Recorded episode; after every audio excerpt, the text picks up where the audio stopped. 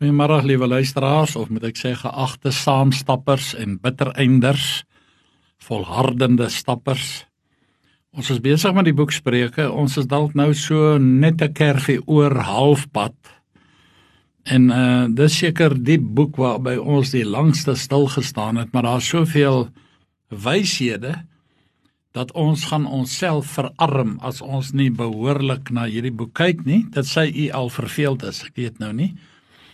Maar ons het nou verlede week stil gestaan by hierdie gedagte van, jy weet, die mens wik maar God beskik. En dit het ook gepraat oor, jy weet, baie kere dan kry mense sulke bevliegings. Ek gaan nou sendingveld toe. Dan verkoop hulle als en hulle storm hier weg. Party daarom 'n paar weke opleiding gehad en dan kom hulle later drypster terug want hulle verwag die hekke gaan vir hulle oopvlieg of die deure Man as jy op jou eie gaan, sal jy op jou eie ander kant moet aanploeter. En dan sal jy op eie fondse moet staan, maar ek wil nou nie oor al daai bevliegings weer eers praat nie. Maar nou al wat ons weet is in Spreuke 16 vers 9 sê 'n mens beplan sy pad, maar die Here bepaal hoe hy loop. Jy kan beplan as jy wil, Daarom sê Spreuke 3 vers 6: Ken hom in al jou weë, dan sal hy jou paai gelyk maak. In Spreuke 16 vers 1 sê 'n mens kan sy voorneme hê, maar die laaste woord daaroor kom van die Here af. Nou ek wil ook hier sê, jy weet dit is baie duidelik dat die Here sy kinders hier in gedagte het, want kyk 'n mens wat die Here glad nie ken nie, en om eintlik baie van hulle is uh amper ateëste of daar's ander gelowe wat glad nie glo dat Jesus die Messias is nie en al die dinge. So ek dink hierdie goeters is aan die kinders van die Here geadresseer. Eintlik moet ons gesindheid of ons ingesteldheid altyd wees deo volenti of DV as die Here wil. Dit staan op baie kaartjies, jy weet hierdie twee gaan DV op die soveelste uh, gaan hulle in die eg verbind word. Maar Jakobus was nogal ek kan sê met reg uitgesproke hieroor. En die opskrifie van hierdie artikeltjie is DV as die Here wil. Kom nou julle wat sê vandag of môre sal ek na die en die stad gaan en 'n jaar lank daar bly. Ons sal sake doen en geld maak, julle wat nie eers weet hoe julle lewe môre sal wees nie. Julle is maar 'n damp wat 'n oomblik verskyn en sommer weer verdwyn. Julle moet eerder sê as die Here wil, sal ons lewe en sal ons dit of dat doen. Nou dit staan in Jakobus 4 vers 13 tot 15. Nou ons weet mos vriende, die mens het baie planne en is nie verkeerd om jou lewe te beplan nie, hoor. Maar ken die Here in jou beplanning. Ons wil dit of dat nog doen, ons wil nog graag hierdie of daardie pos kry. Ons het 'n bucket list, ons wil nog hierdie en daardie plekke gaan sien of besoek of dit nog gaan doen of wat ook al. Ons wil hierdie of daardie tyd met verlof gaan. Kom wat wil, ek sal dit deurvoer. Maar wag, sê die Here. Dink eers 'n bietjie na. In wie se hande is jou lewe? Wie sê jy gaan nog lewe of gesond wees teen daardie tyd wat jy beplan? Ja, dis reg. Ek sal doen wat ek beplan as die Here wil en ek lewe. Dit behoort ons gesindheid te wees. Hy's die enigste wat weet wat vir my voorlê. En daarom moet ek my lewe in sy hande lê. Gaan elke dag deur met die wete dat jy niks kan doen as dit nie die Here se wil is nie. Ons is te seker van onsself. Ons praat groot, ons beplan asof ons in beheer van ons toekoms is. Nee, julle weet nie eers hoe julle lewe môre sal wees nie. Julle is maar net 'n damp wat 'n oomblik verskyn en sommer weer verdwyn. Sê eerder as die Here wil en ons lewe sal ons dit of dat doen. Hiermee erken jy jou volle afhanklikheid van God. Nou ek kan met vrymoedigheid sê ek dink baie van ons het al so 'n ervaring gehad waar jy beplan het. Ek het ook my lewe beplan, maar so goed gelowig, jy weet, Uh, en dan op 'n onverklaarbare manier dan loop hierdie transaksie skeef. Of dit gaan nie deur nie en jy's diep teleurgesteld. Ek kan 'n paar voorbeelde in my eie lewe noem. Hoe graag ek 'n sekere besigheid wou koop of 'n franchise kry en toe keer dit af. Ek kon nie ek kon nie wel my hart was gebreek. En toe dink ek, ag, hoekom het ek 'n franchise hê toe begin ek my eie ding? En dit was 'n sukses want ek het met die Here gepraat daaroor. Nou vir alles jy nou nog 'n jonger mens is. Dan is ons mos maar baie voortvarend. En ons dink almal gaan vir jou buig en vir jou deure oop laat swaai. En weet jy wat, die Here maak baie kere die deure toe. God maak soms vir jou 'n deur toe, soms maak hy hom oop. Jy weet as 'n Here 'n deur toegemaak het, dan wil 'n mens amper sê dis die duiwel wat dit gedoen het. Maar dan sê die Here, hy het gesien, hoor jy, as op die pad van selfvernietiging. Klap hy daai deur vir jou toe. Maar wie as die Here 'n deur toegemaak het? Moenie moed opgee nie. Ek het altyd gesê, gaan draai aan elke toe deur. Want as 'n hele klomp toe deure dan, gaan draai aan elke toe deur. En dan op 'n dag hier glip 'n deur vir jou oop, dan weet dis God se wil hierdie. Die Here besluit wat gebeur en nie jy nie. Ons het nie ons lewe in ons eie hand nie. Ons weet nie eens wat môre gaan bring nie. Ons weet niks wat môre aangaan nie. Nou kom nou en luister 'n bietjie vir julleself. Nou hierdie is weer Jakobus aan die praat. Ons gaan sommer nou of miskien môre na daardie stad toe. Daar gaan ons 'n jaar bly, ons gaan lekker besigheid doen en sakke vol geld maak. Sê my, weet jy presies wat môre gaan gebeur? Kan jy dit regtig sê? Dink maar aan die lewe. Dit is so onseker en kortstondig. Dit is soos 'n weerlig wat slaan. Die een oomblik is dit helder daar, maar die volgende oomblik is dit weg. Erken liewer dat die Here jou hele lewe beheer. Sê liewer as ons môre nog leef, sal ons dit of dat doen. Maar dit hang eintlik alles maar af van die Here. Wat is die Here se besluit vir jou? Nou, dan gaan ons so 'n bietjie kyk na die volgende paar verse van Spreuke. Hierdie gaan oor die ideale koning. Hoe smag ons nie na so iets nie. Ons weet die mees ideale koning gaan wees wanneer die Here Jesus gaan koning wees oor die hele aarde, wanneer Sagaria 14 vers 9 in vervulling sal gaan. Maar 'n ideale koning, ons lees die beskrywing daarvan van vers 10 tot 16. Nou van vers 10 praat hy van hy praat met goddelike gesag. Die boodskapvertaling sê 'n eerlike regter is vir die Here belangrik. Hulle moet regverdig beslissings lewer. Nou die ou vertaling of selfs die nuwe vertaling sê Hy praat met goddelike gesag, dis 'n koning. Nou ons weet mos, ek gaan nou nie in detail daarop in nie, maar baie konings het soms as 'n regter moes optree. Jy weet toe ek hieroor dink, toe dink ek dadelik aan die twee vroue. Die een se baba is dood en die ander een het bly lewe en toe beklei die twee vrouens. Hulle wil toe sê die een sê is my kind en die ander een sê nee, is my kind. En toe sê Salomo nou wag. Kom ons los gou hierdie saakie op. Toe speel hy nou regter regverdige regter. Sy bring vir my 'n swaard. Wat wil jy nou maak? Hy sê nee, ek wil die kind middeldeurkap, maar kry elkeen 'n helfte. Ons ken mos die storie. En toe die die regte maas hardloop toe vorentoe en val voor hom neer en sê asseblief spaar my kind. Toe sê jy's die ma. Die ander een het daar gestaan in cold blood. Sy het nie omgegee of hierdie kind nou middeleer gekap gaan word nie. So die koning het met goddelike gesag gepraat. Hy gebruik God se maatstawwe in regspraak. Dis nie sommer hoe hy voel nie. Maar dan vers 11 winkeleienaars en kafeebase moenie mense uitbuit nie.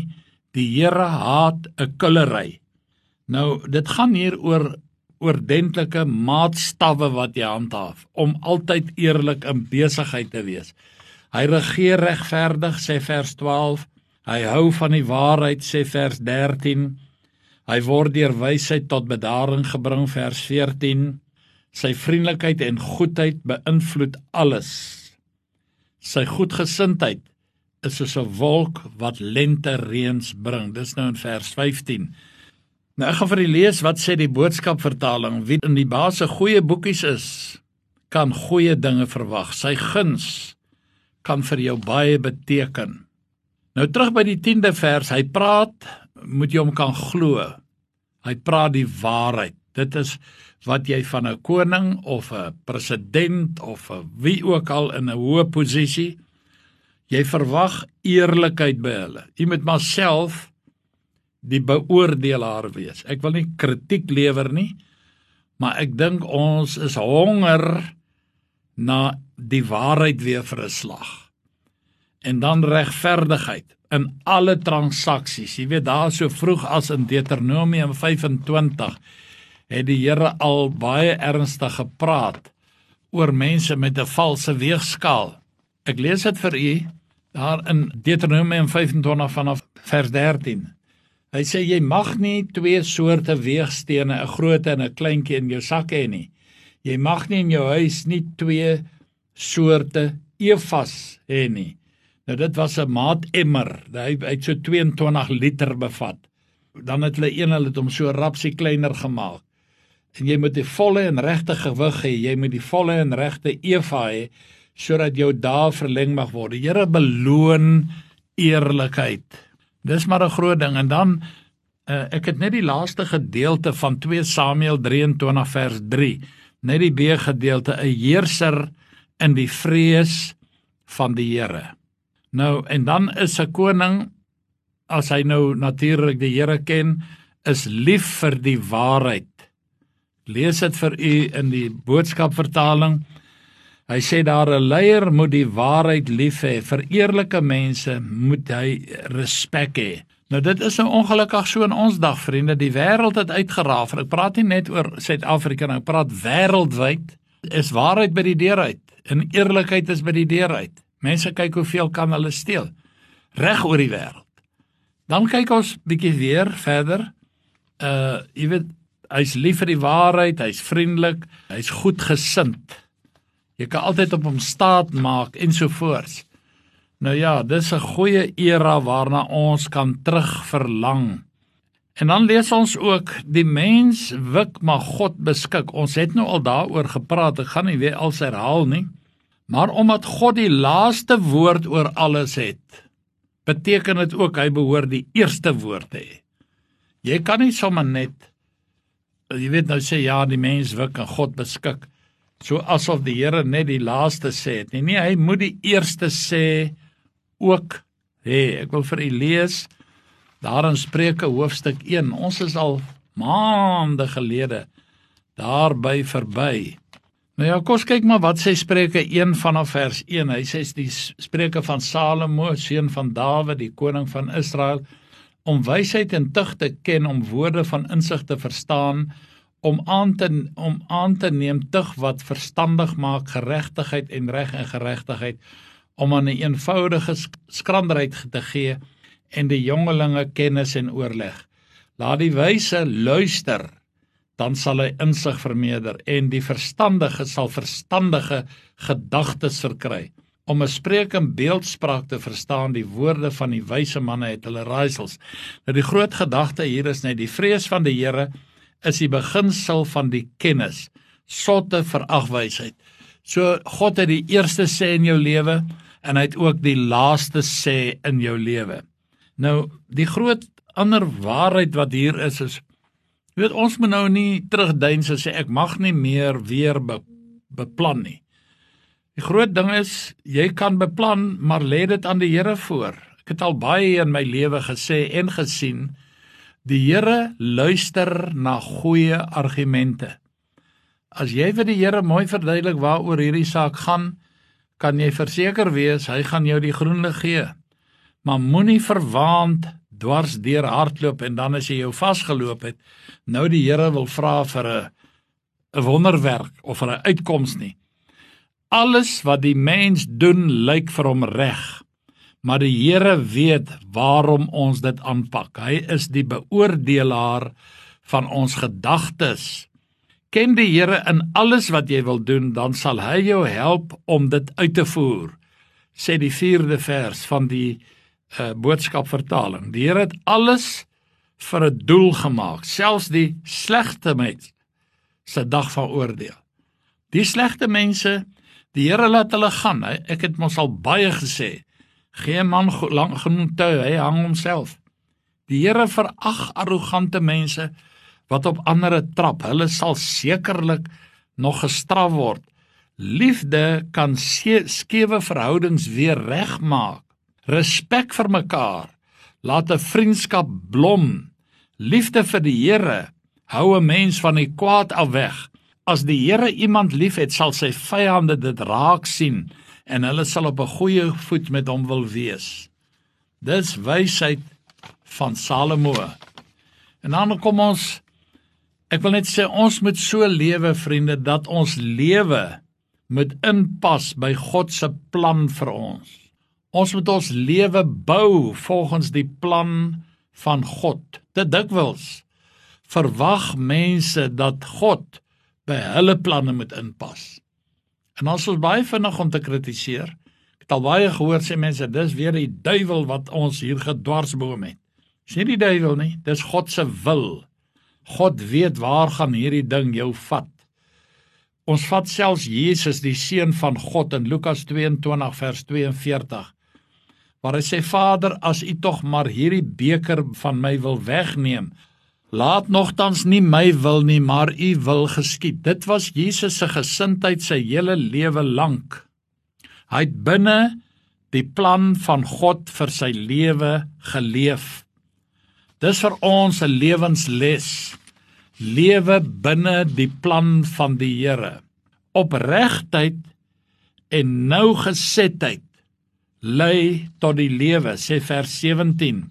Die boodskapvertaling sê wie die Here volg, bly uit die moeilikheid. Wie gelukkig wil wees, sal versigtig leef. Jy hoef nie bang te leef nie, maar jy moet versigtig wees wat jy doen en wat jy sê. Veral wat jy sê, jy weet dit kan die Bybel sê dit. Jy kan 'n veldbrand van skinnery aan die gang sit met wat jy gesê het. En dan natuurlik vers 19 eenvoud en nederigheid is meer duursaam as hoogmoed. Ek lees vir u hier wie na die woord luister sal die goeie van die lewe ervaar. Wie op die Here vertrou is lewenslank gelukkig. En dan vers 19 sê dit is beter om niks van jouself te dink nie en saam met die eenvoudiges te leef as om baie geld te hê en saam met die hoogmoediges te lewe. Want die hoogmoediges die Here sê hy weerstaan hierdie mense. Hy's in oorlog met hulle. En dan lees ons verder en ons sien daar in vers 21 tot 24 aangename woorde is heuning soet en geneeskragtig vir die mens. 'n Engelse vertaling sê if you say it offensively it will be received defensively. Jy weet as jy hier mense afstorm en op hulle skreeu en skel en te kere gaan, gaan hulle nie aanvaar wat jy sê nie. Dit gaan oor hoe en in watter gesindheid jy dinge vir mense sê. En dan lees ons onder andere mense respekteer iemand wat wys lewe, iemand wat mooi praat, oortuig mense maklik. Al is jy hoe opgewerk, al is jy hoe kwaad, praat mooi met mense, dan gaan jy hulle maklik oortuig om jou te volg in 'n saak. Dis leierskap. En dan vir iemand wat weet hoe om reg te leef, is wysheid 'n onuitputlike bron van kennis. 'n Domme sal nooit leer nie. Hy sal altyd die verkeerde dinge doen. Dit is nou maar so waar hierdie woorde want dis die Bybel wat dit sê en ons beleef dit vriende. Kwaadwilligheid bring teëspoed. Dis 'n verterende vuur sê die ou vertaling. Skinder bring verwydering. Ons weet dit mos. Jy weet dit is vir my altyd so amper tragies. Ek het nou al gevalle gehoor waar hierdie dame, jy weet dan sit hulle daar in die haarkapster salon Dan sê een, het jy gehoor wat het hierdie vrou nou weer gedoen? Sê sy nou vir die een wat met haar kop werk. Maar dan weet sy nie daar sy hele gehoor daar in die in die in hierdie ding en jy weet dit is mos nou so. Nou weet al daai mense wat daar was, weet nou van hierdie het jy gehoor. Nou ek het al baie gesê, jy weet om uh, om 'n boodskap te versprei was eers 'n telefoon en toe 'n television en toe teleskoop. Ek weet nie wat alsie maar dan een van hulle is telewoman. Jy weet jy 'n vroue ding vertel het, kan jy weet jy is gesples. Ekskuus vrouens. Die manne is maar net so erg alweer want hulle het goeie leermeesters by die vrouens. Nou, jy weet dit is nou die waarheid is baie kosbaar sê vers 28 vir ons. En so kan ons voortborduur vriende. Ouderdom is 'n geskenk vir die wat reg lewe. Dit is nogal vir my 'n groot waarheid. En jy weet die Here het gesê eer jou vader en jou moeder dat die jou dae verleng mag word in die land wat jou vader vir jou gegee het, die hemelse Vader. Nou wil ek ook baie sê ek dank die Here vir 'n relatiewe hoë ouderdom, maar hoe ouer ek word, hoe sterker verlang ek om maar te gaan. Maar nou sê Paulus, ek verlang om heen te gaan want dit is vir my die beste, maar om by julle te bly vir julle ontwil sal ek maar nog 'n rukkie vertoef en ek sê amen op Paulus. Nie dat ek bang is vir die dood nie, maar ek leef nog relatief goed. Waarom sal ek nou wil weggaan? Nou kom ons kyk net weer vinnig na Spreuke 17. Kyk, uh, ek wil so 'n opsomming gee van die boek Spreuke. Eers was dit, jy weet, die die jou gesindheid wat belangrik is en hoe jy met mense omgaan ensovoorts.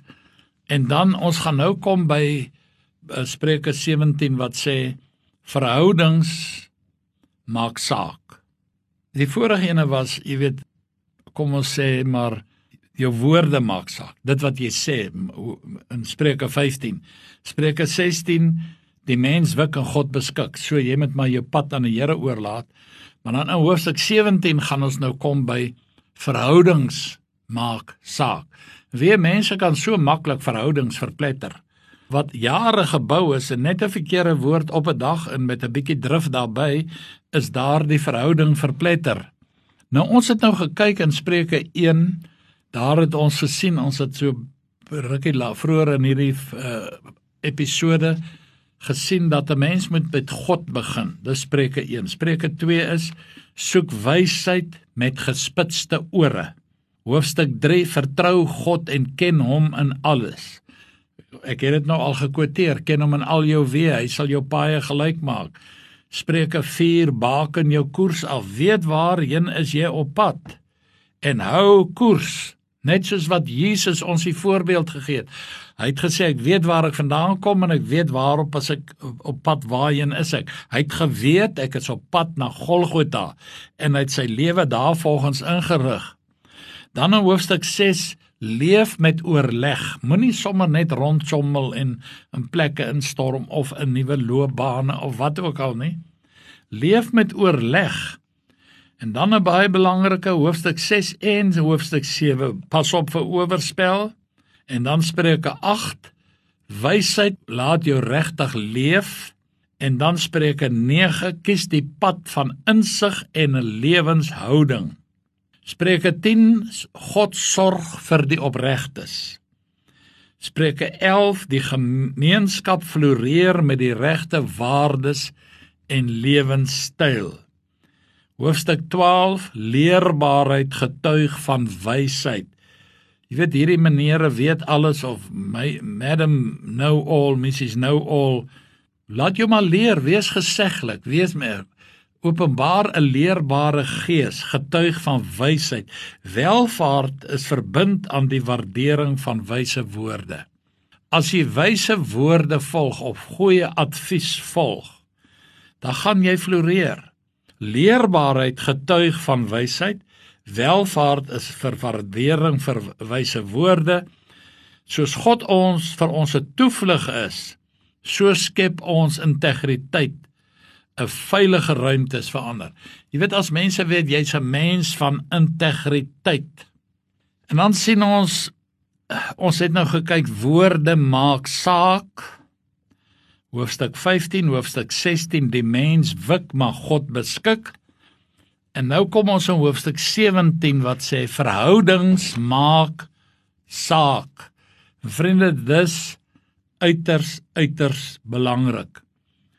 Nou 'n gebrek aan vrede is verkiesliker bo oorvloed en getwis. Gaan oor verhoudings. As jy in goeie verhouding met mense lewe, is jy eintlik 'n ryk mens. Hy verkies dit. Salomo sê in sy wysheid, hy verkies liewer vrede as om oorvloed te hê maar met 'n bekleierery. En nou is dit maar ongelukkig so, dis die feite van die lewe, vriende. Daar's baie mense wat skatryk is, maar hulle is voortdurend onderling aan die beklei en dit is so onnodig en dan wysheid maak selfs slawe deel van die familie. En dit is ook so. Dit was ook so in die Ou Testament. As jy 'n wyse man is of vrou, dan gaan jy nie jou slawe of jou diensknegte, die mense wat vir jou werk, jou ondergeskiktes, hulle vertrap om te wys ek is baas nie. Ek dink byvoorbeeld aan Abraham. Hy het Eliezer as sy eie seun beskou. En toe het hy in 'n stadium met 'n Eliezer geroep en gesê: "Hoorie, gaan kry vir my vir my seun Isak 'n vrou." En Eliezer het gegaan en die Here het hom laat geluk en hy het vir Isak die modelvrou gekry. Nou God toets die gesindheid, die harte soos wat ons silwer en goud louter. Nou ons weet mos silwer word op 'n vuur gelouter en goud kom uit 'n hoë oond uit. Verskillende forme van toetsing. Jou ingesteldheid bepaal waarna jy luister. Waarna jy luister, wat is jou ingesteldheid? Dit lees ons in vers 4. Jy weet 'n mens wat die Here verag, luister graag na smeerige praatjies. Geweld en moord en seks. Hy kan nooit genoeg daarvan kry nie. 'n Leenaar kan ook nie met sy gelieg ophou nie. Hy hou net aan en aan en aan met sy gelieg. Op hierdie negatiewe noot kom ons pak hierdie nuwe week wat voorlê en ons bewaar ons tong en ons hart bo alles wat bewaar moet word. God seën u.